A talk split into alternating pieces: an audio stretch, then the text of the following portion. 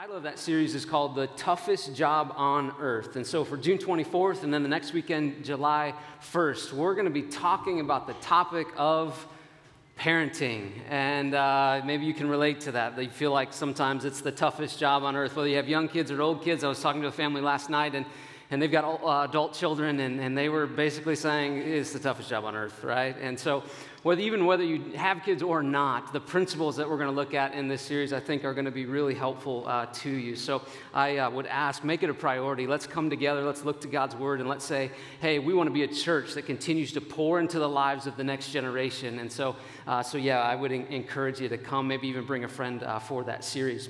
Next weekend, we are going to do a Q and A session as well with that that uh, morning. And so you're going to be getting an invitation this week via email and then through all the avenues of social media uh, to be able to submit a question or two. Um, maybe you have a topic that you'd just love to hear the perspective of another parent on. And so you'll have an opportunity to uh, submit those uh, questions. And, and I would encourage you, if you've got something that you'd just love to hear another perspective on, uh, take advantage of that this coming week, and we'll do our best to answer those uh, for you. So um, I want to say, uh, dads, uh, happy Father's Day uh, to you. Uh, we're, we're proud of you. I, I just uh, want to take an opportunity, really, just to say on many fronts, uh, thank you to many of you dads. Um, on multiple fronts, you guys inspire my faith in many ways. You push my life. You, you challenge me. You bring me encouragement um, by the way that you live.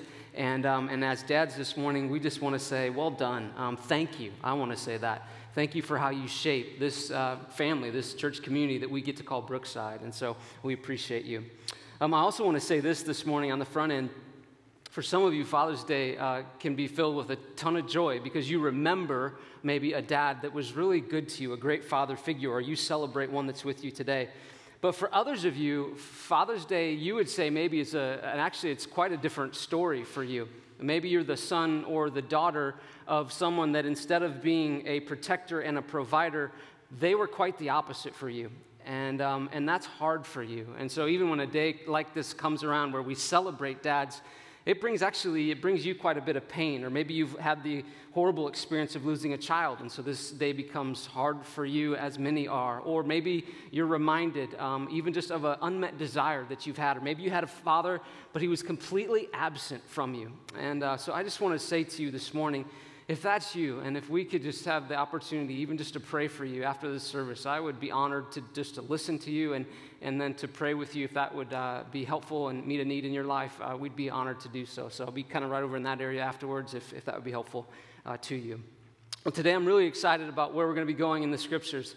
We're going to be going to the Old Testament uh, book of Esther, and we're going to learn from a good father figure this morning. We're going to look at a dad that I believe we're going to all be able to look at and go, wow, that's a picture of fatherhood that, that we really want to hold out. That's a picture of fatherhood that we want to be able to even model some of the things that we do in our lives around. But before we get there, we'll talk a whole lot more about that and that dad that we're going to look at.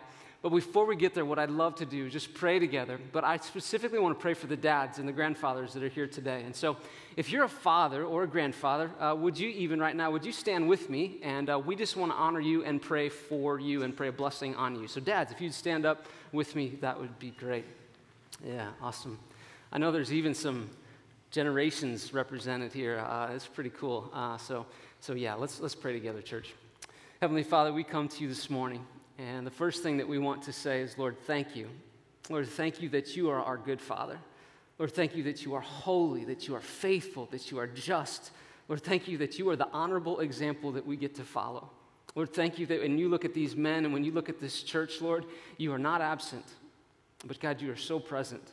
When you look at these men, you think of not uh, negative things even for their lives, but God, you're, the, you're a good father. And so you look at their lives and you have great hopes and dreams, and you look at their lives and you say to us, Lord, that you are for us. And God, we thank you for that. What a reality. And so, Lord, as a church now, we pray a blessing over these men. We pray that you would bless and keep them. We pray that you would make your face to shine upon them, Lord, that their days would be good we pray that you would pour out your grace on them, that they would experience more and more of you, even today, we pray. And Lord, now as we look to an example in the scriptures, Lord, for all of us, we just ask, Lord, speak to us, God. We pray that we wouldn't hear from Jeff today, but we'd hear straight from the Spirit of God. And Lord, that's my greatest prayer for these men, is that the Spirit of God, Lord, that they would realize that you are alive and well inside of them. And we pray this in Christ's name. Amen. Amen. You may be seated.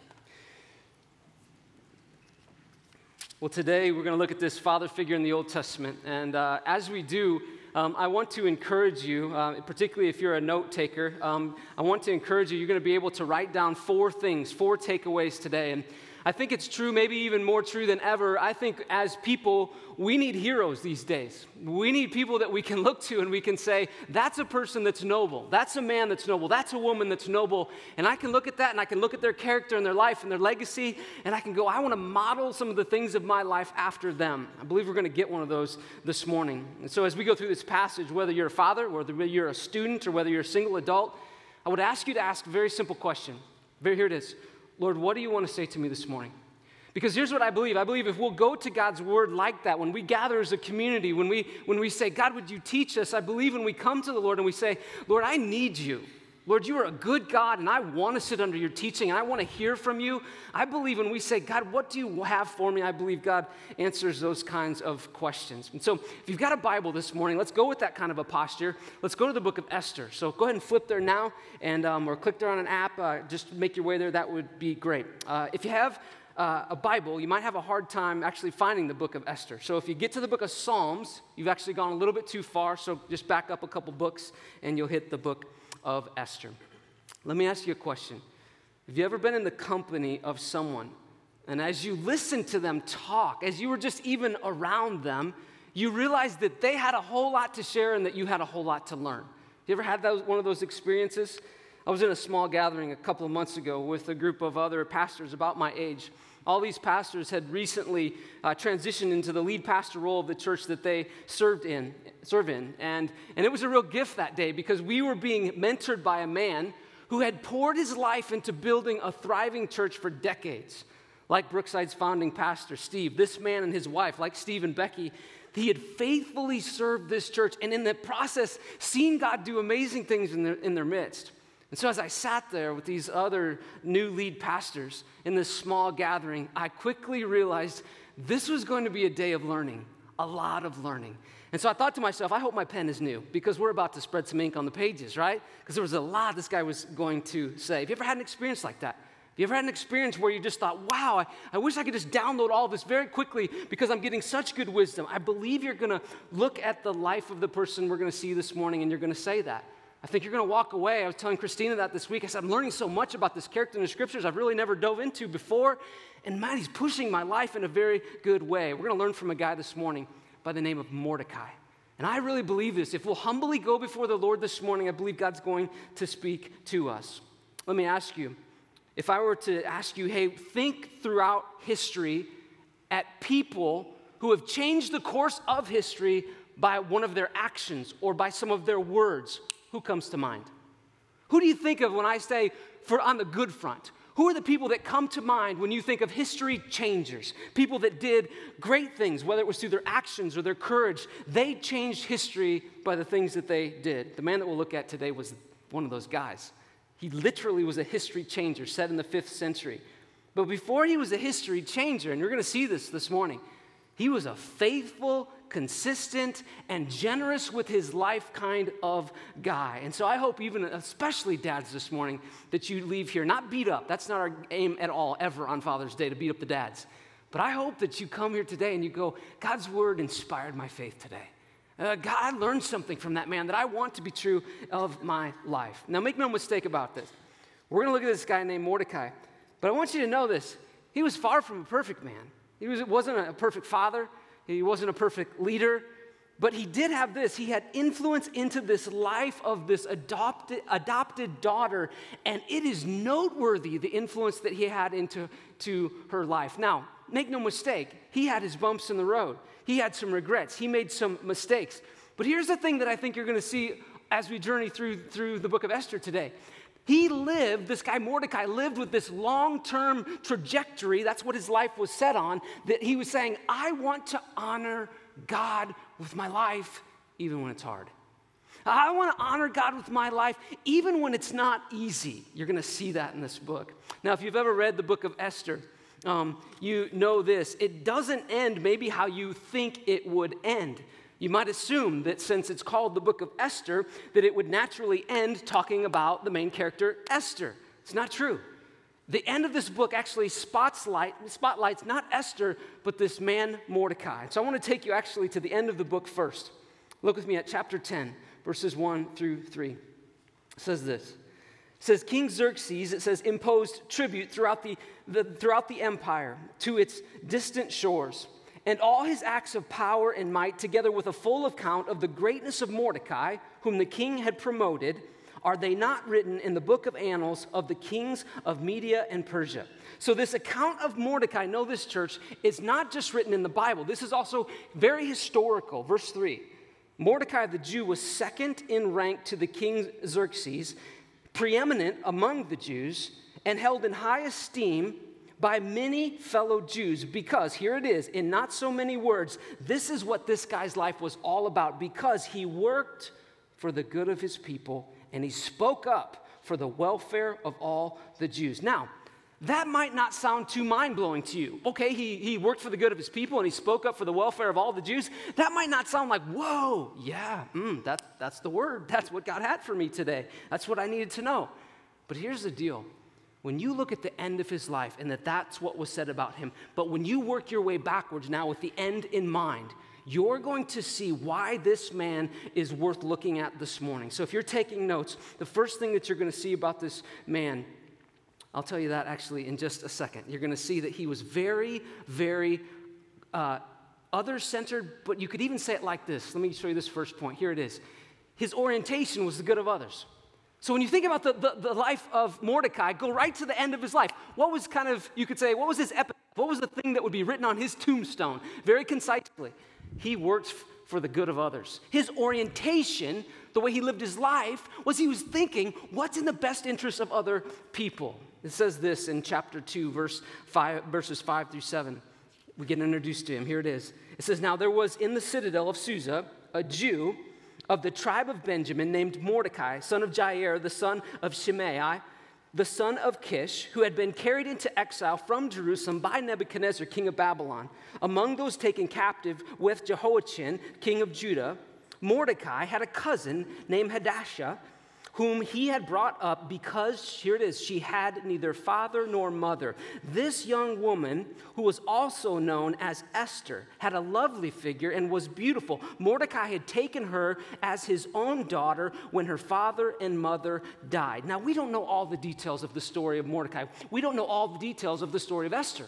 We don't know how this came about. We don't know how her parents died. We don't know the story behind that. But we do know this Mordecai saw a need. Mordecai was her older cousin, and he stepped in as her foster, or now it really looks like as her adoptive father. You know, as I thought about this story, as I thought about this man, I couldn't help but think of the 46 children that many of you served just, just days ago at Royal Family Kids Camp. These, those were kids, they are kids like Esther. I thought of the, many of you, you've adopted children or you're fostering children right now. You're ministering, you're helping kids that were in the very same position as Esther. Now, Mordecai, he saw a need. He saw a need in the life of someone else. And what did he do? He oriented his life around the good of others. And I think that first point begs the question for us this morning what are we living for? What are we living for? Are we living for things, for causes that will outlive us? Is that where our sights are set? Or are our minds on just kind of building our own little kingdom? Or are we saying, what could I do with my life that would have an impact well beyond my life? As I studied the life of this guy this week, it led me to some healthy self reflection. Helped me ask some hard questions of myself.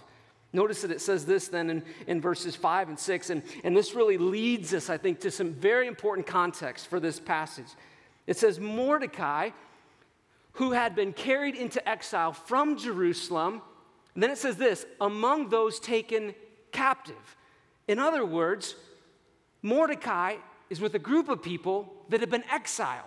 So the context here is very important. If you're going to understand kind of the flow of this passage, you also kind of need to back up and go, okay, exactly historically, what is going on in this text? Here it is. The people of God, their backs are against the wall. A little bit about this backstory. If you read through the Old Testament, you find this. You find that land and kings were very important to God's people. you find that God delivered on his promises to his people, that he gave them the promised land. He also gave them a king. God was faithful to the people of God. But the people of God, in turn, were not always faithful to him. And so we see that they start worshiping other gods, they rebel, they do all sorts of things that they say, Hey, God, even though you've been faithful to me, and we can relate to this, can't we? They say, No, you know what? I'm not always going to be faithful to you. And so they consistently rebelled. And so, as a good father does, God doesn't let his people run off the rails. Just like he promised, God steps in and he corrects them and he disciplines them.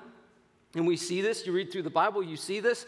You see that God disciplines them and he takes them out of the promised land, and they're conquered by foreign powers, first by the Assyrians and then by the Babylonians. It's actual history you can read about. And then in the book of Esther, here's what we learn we're right in the midst of their exile. This is the late fifth century. God's people, you think of it like this they've been exiled, and now they're not under the kind of leadership that they want to be under. Now they're under foreign leadership, and you can bet that this was a hard time. This was not easy. It was volatile. It was difficult. It would have felt very hopeless to them. I want to show you this map just to help you understand. Again, a little bit of context here. This is what the exile would have been like. This is where it would have taken them. they're from Jerusalem, right here. See Judah and Jerusalem. So this is where they're from. Watch the, the, the, uh, the red arrow here. This is where they're taken, all the way over here to Babylon. That's how far they traveled in the midst of their exile, taken from their land all the way over here, and they are, you could say, they are captive. They are refugees. They are in a place that is not comfortable. Now, the distance from here and the way that they went, that's 900 miles. That's from here to Chicago and back. You think you had a long summer vacation with your in laws. This was, it was worse. This was a long, this is captivity. These are refugees. This is very, very difficult. And in the midst of this, in the midst of new leadership, in the, the midst of being a refugee and an exile and a people that are really, they're in a very tough place, we see the story of this beautiful girl named Esther. And she's strong, and she's a Jewish girl. And God, as only God can do, raises her up to be the queen. And, and she displays her faith, and she, she lives with such courage and passion. And you read about it and you go, I want that. But what's so interesting about her, before she could do that, and before she even had the platform to do that, we see that there was a man in her life, and it was her dad. It was her adoptive father, and he was pouring things into her that were helpful to her. He was living with a focus on the good of others. And then in Esther chapter 1, then we see this. This is kind of how the story unfolds, and I'll kind of just speed you through it. Esther chapter 1 we see how Esther, how she really comes to, to leadership. It's a really, it's a crazy story. There's this king, his name's King Xerxes, and he's really, he's flaunting his, his power. His power's on display before his people. He holds this big banquet. He invites all the who's who's of the land. So they come, and it, I mean, it's a party, and it's a long, drawn out party. It's an open bar, and the, the, the who's who's of the town, they are drunk. I mean, that's the kind of party that this is. And it goes on for a long time. And then they get to the end of this party, this festival, and he decides everything that I have is on display. And the people think that I'm so great and I'm so powerful and I'm so wealthy. But the one thing they have yet to see is my beautiful wife. And so he says, Men, don't do this at a, a, a gathering, don't do this in your small group. He says, Hey, honey, King Vashti, why don't you come out and why don't you parade yourself in front of the people? And then they'll think the king is even greater because you are so, so beautiful. And when she has some sense about her, she realizes, well, that's a foolish request and I won't have anything to do with it. So she says, no. Now imagine in that day and age, day and age doing that. And so she refuses, but that doesn't sit well, as you can imagine, with the king. And it particularly doesn't sit well with his entire entourage. And so this is what happens. Look with me at verse 19 of chapter 1. It says this, they get all upset, and you know, there's a, this is a big deal. So it says, therefore, this is, the, this, is, this is the news. If it pleases the king, let him issue a royal decree in light of what she's just done, and let it be written in the laws of Persia and Media, which cannot be repealed. So this is a major deal. That Vashti, this is his wife, is never again to enter the presence of the king Xerxes. Also, let the king give her royal position to someone else who is better than she. Whoa, big news. And so the queen is out, the party's over. And now the hunt is on for a new queen. Into the storyline comes Esther. Now, the king's attendants, his personal attendants, they say this. They say, hey, let's find you a new queen. Let's look at all the gals and, in all the kingdoms and let's bring them before you. We'll find the most beautiful one. And so, really, it's just this big, prolonged, intense beauty pageant. Imagine it. It's really weird, actually. So, Esther, what does she do? She finds favor very quickly in the search process and early in the process. She, uh, you see, actually lived out the power of her father. You see it come to life very quickly in her life. He led her with wisdom. He led her because he had in his mind, he led her well because he had in his mind what is going to be best for her. He had that in mind from the start. So it says this in chapter 2 it says, Esther had not revealed her nationality and her family background because Mordecai, he let her, had forbidden her to do so. Every day he walked back and forth near the, court, near the courtyard of the harem to find out how Esther was and what was happening to her. Takeaway number two, if you're taking notes this morning, I'd encourage you. To. Here it is Mordecai, what did he do? He earned the right to speak to her. He earned the right to speak to Esther. He earned the right. Notice what he's doing there. And you know how this is true. You don't take someone's words seriously unless you respect them, do you? But we know this. When Esther got to that point, when she was brought in and, and, she began the beauty pageant process and she was going through the different steps, he had commanded her, Don't you talk about your lineage. That'll cause you trouble. That, you know, I've trusted that'll, that'll work out itself out later. He led her with wisdom. And then it says this we see that he, she listened to him when we know she listened well to him. It, later it says that she continued to follow Mordecai's instructions as she had done when he was bringing her up. Esther heeded his instruction. And I think this might be why. Notice what Mordecai was doing. It says that he was pacing back and forth. It might be the example of the very first helicopter parent. I don't, I don't know. But he was, he was there, wasn't he? He was present. He was engaged. He couldn't leave the, the courtyard because he wanted to know, Esther, how are you doing? He was there. Dads, your greatest gift to your child, the greatest thing that might pay off the most for you in their life. It might seem mundane, but it might just be your consistency. Mordecai chose to be present Mordecai chose to be highly engaged. And when the rubber met the road, she chose to listen to him. And I believe a lot of that had to do with the fact that she was very familiar with him because he was there and he was present. I've heard it said this way your greatest contribution in life may not be what you do, but it might just be who you raise. You might just be raising an Esther. Think about that. I love it. I love that in this church there are fathers who who actively listen to their kids. I love that I'm challenged by some of you because you're so present. I love it when I hear that some of you dads, you have to travel a lot. But I love it when I hear about, man, you take the red eye home so you can get to the game. I applaud you for that. I, I love it that there's men in this church that you're seeking, okay, how do I lead well at home? What does that look like? How can I be as present as possible? And not just there, but how can I have meaningful influence? How can I take interest in the life of my children, admire their differences, admire how God made them up, and then figure out how they can flourish? Mordecai speaking truth into her, to her life, and it's paid off. So, Esther, back to her. She's in the final round now of the beauty pageant, and again, it's just bizarre if you read about it. I encourage you to. It's like a soap opera, really. If you, I watched Days of Our Lives growing up with my grandma. I don't know why she did that to me, but I, it's kind of like that. But um, so she finally, Esther, appears to the king, before the king. And sure enough, the king is way attracted to her. I mean, he loves her more than any of these other gals that have come before him. And so she becomes the new queen. Now, meanwhile, in chapter 3, and, and we'll look at takeaway number three here in a second.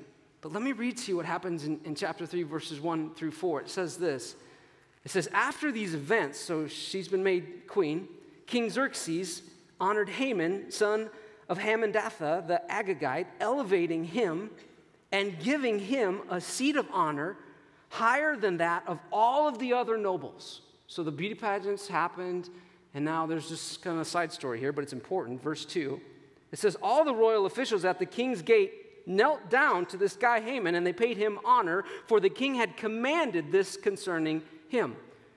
But Mordecai would not kneel down or pay him honor.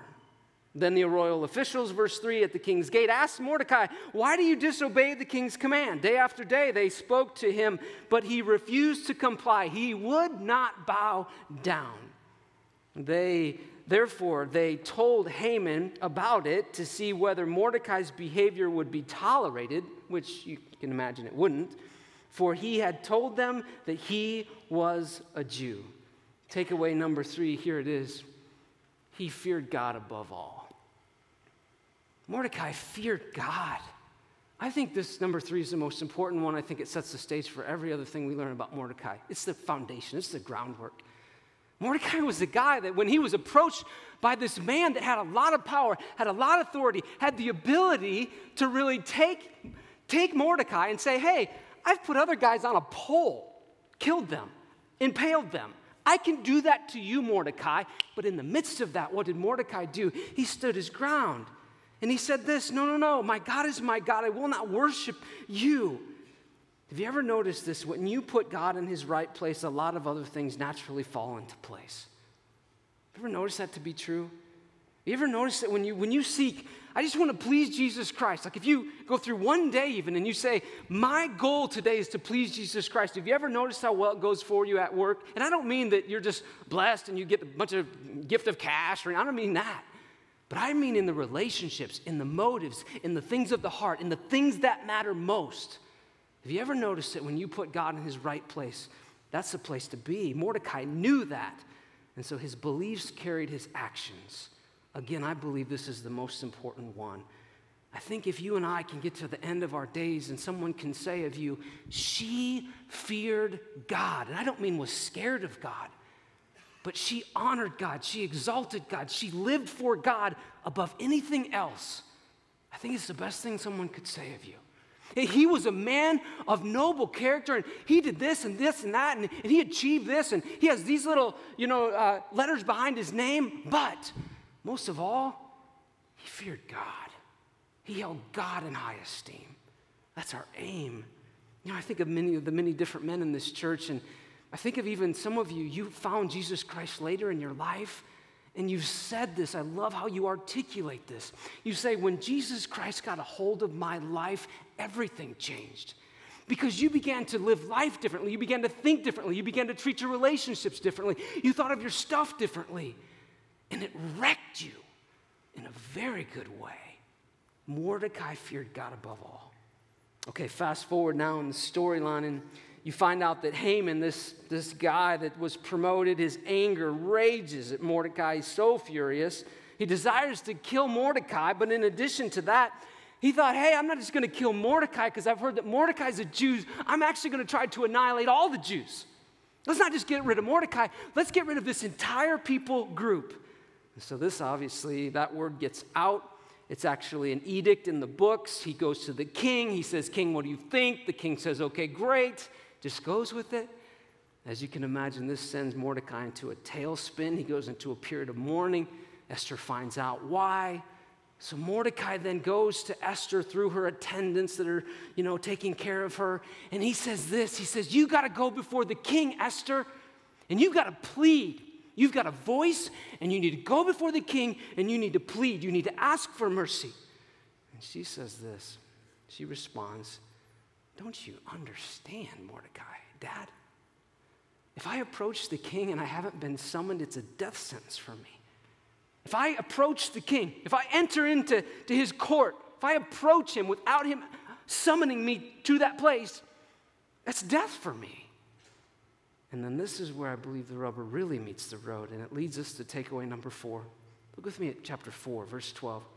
It says, When Esther's words were reported to Mordecai, so when she said to him, No, I can't.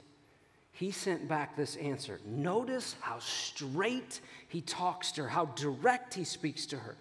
He says, Do you think that because you are in the king's house, you alone of all the Jews will escape? For if you remain silent at this time, relief and deliverance for the Jews will arise from another place. But you and your father's family will perish. And who knows but that you have come to your royal position for such a time this? Takeaway number four here it is. She embraced a grander vision. Mordecai lived with this sense that, okay, when I look at you, Esther, you're my daughter, but I'm not just looking at you as my daughter, I'm looking you through the, the lens that I'm to embrace not my fear, but I'm to embrace a grander vision. Now, do you think Mordecai was afraid that day? You better believe it. He's talking about his daughter. He's saying to his daughter, Go before the king. Go ahead, take a chance. It's worth the risk. I think he was probably scared to death, but he had a grander vision. He looked at his fear in the eye and he thought, okay, I trust my God, and there's something more important. It pushed me this week to say this when I look at my own children, what's the grander vision? And am I speaking it into them? Am I saying, am I putting thoughts into their mind if God could use you like this? Am I saying those kinds of things to them? It also made me ask this question Men, what are we afraid of? Men, what are the things that, that you just, they, they hold you back? You're afraid of them. They, they push you away from God's purpose. What are the things that you actually need to step back in the ring on? You need to say, though I'm afraid, I will trust my good God and I will pursue the things that God has called me to. Let's be a church that leans in.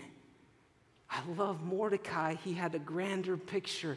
He looked at this next generation. Let's be the kind of church that does this. And we don't paint for them a small picture, but we paint for them such a big picture of what God could do that the alternative te- seems too small. A grand vision. I love this. An author in out in LA, and he's a pastor as well, Erwin McManus. He's actually going to speak at the Leadership Summit. I can't wait to hear him speak at that. He recently wrote this, this book, though, called The Last Arrow. Uh, we're actually bribing our kids to listen to it this summer. But he makes this powerful statement. Um, he's speaking about the fears that we often face, and I think, men, we face fears a lot, don't we? He's speaking, that, he's speaking about fears that, that keep people from stepping into the promises of God and living the way that God longs for us to live. And so he makes this statement. He says, There comes a time and a place when you have to decide this is worth fighting for. This is where I stand. This is who I am. This is the life I have chosen. I will not run. I will not allow fear to move me from where I should be to where it wants me to live. I would rather die facing the challenge than exist running from it. And then he goes on to say, Do our feet mark where fear has driven us or where faith is taking us? Isn't that powerful?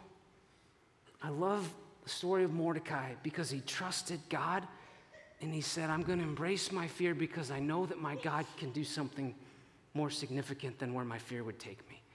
And so, Esther, I'm not going to just speak softly to you. I'm not just going to watch you grow up. I'm just not going to watch you lead. I'm actually going to speak into you. And I'm going to push you to embrace God's plan for your life, even though that scares me to death. And then look what happened next. It says this in 415. It says, Then Esther sent this, sent this reply to Mordecai. She said, Go, you gather all the Jews who are in Susa, and you fast for me, Mordecai, and all, all the people. He says, Do not, she said, Do not eat or drink for, for three days, night or day. She's worried. She's scared to death. We need God here. I and my attendants will fast as you do, and when this is done, I will go to the king, even though it is against the law. And if I perish, I perish. It's her moment. But think of all the faithfulness of this faithful father that helped her get to that moment. Chapter 8, verse 5.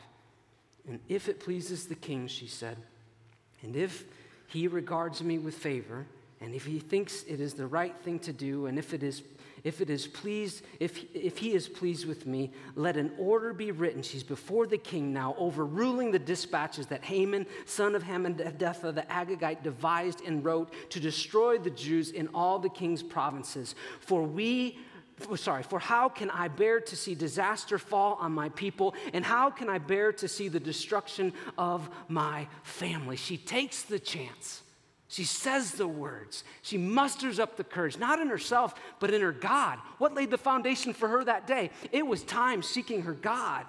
The king grants her request. Mordecai is honored.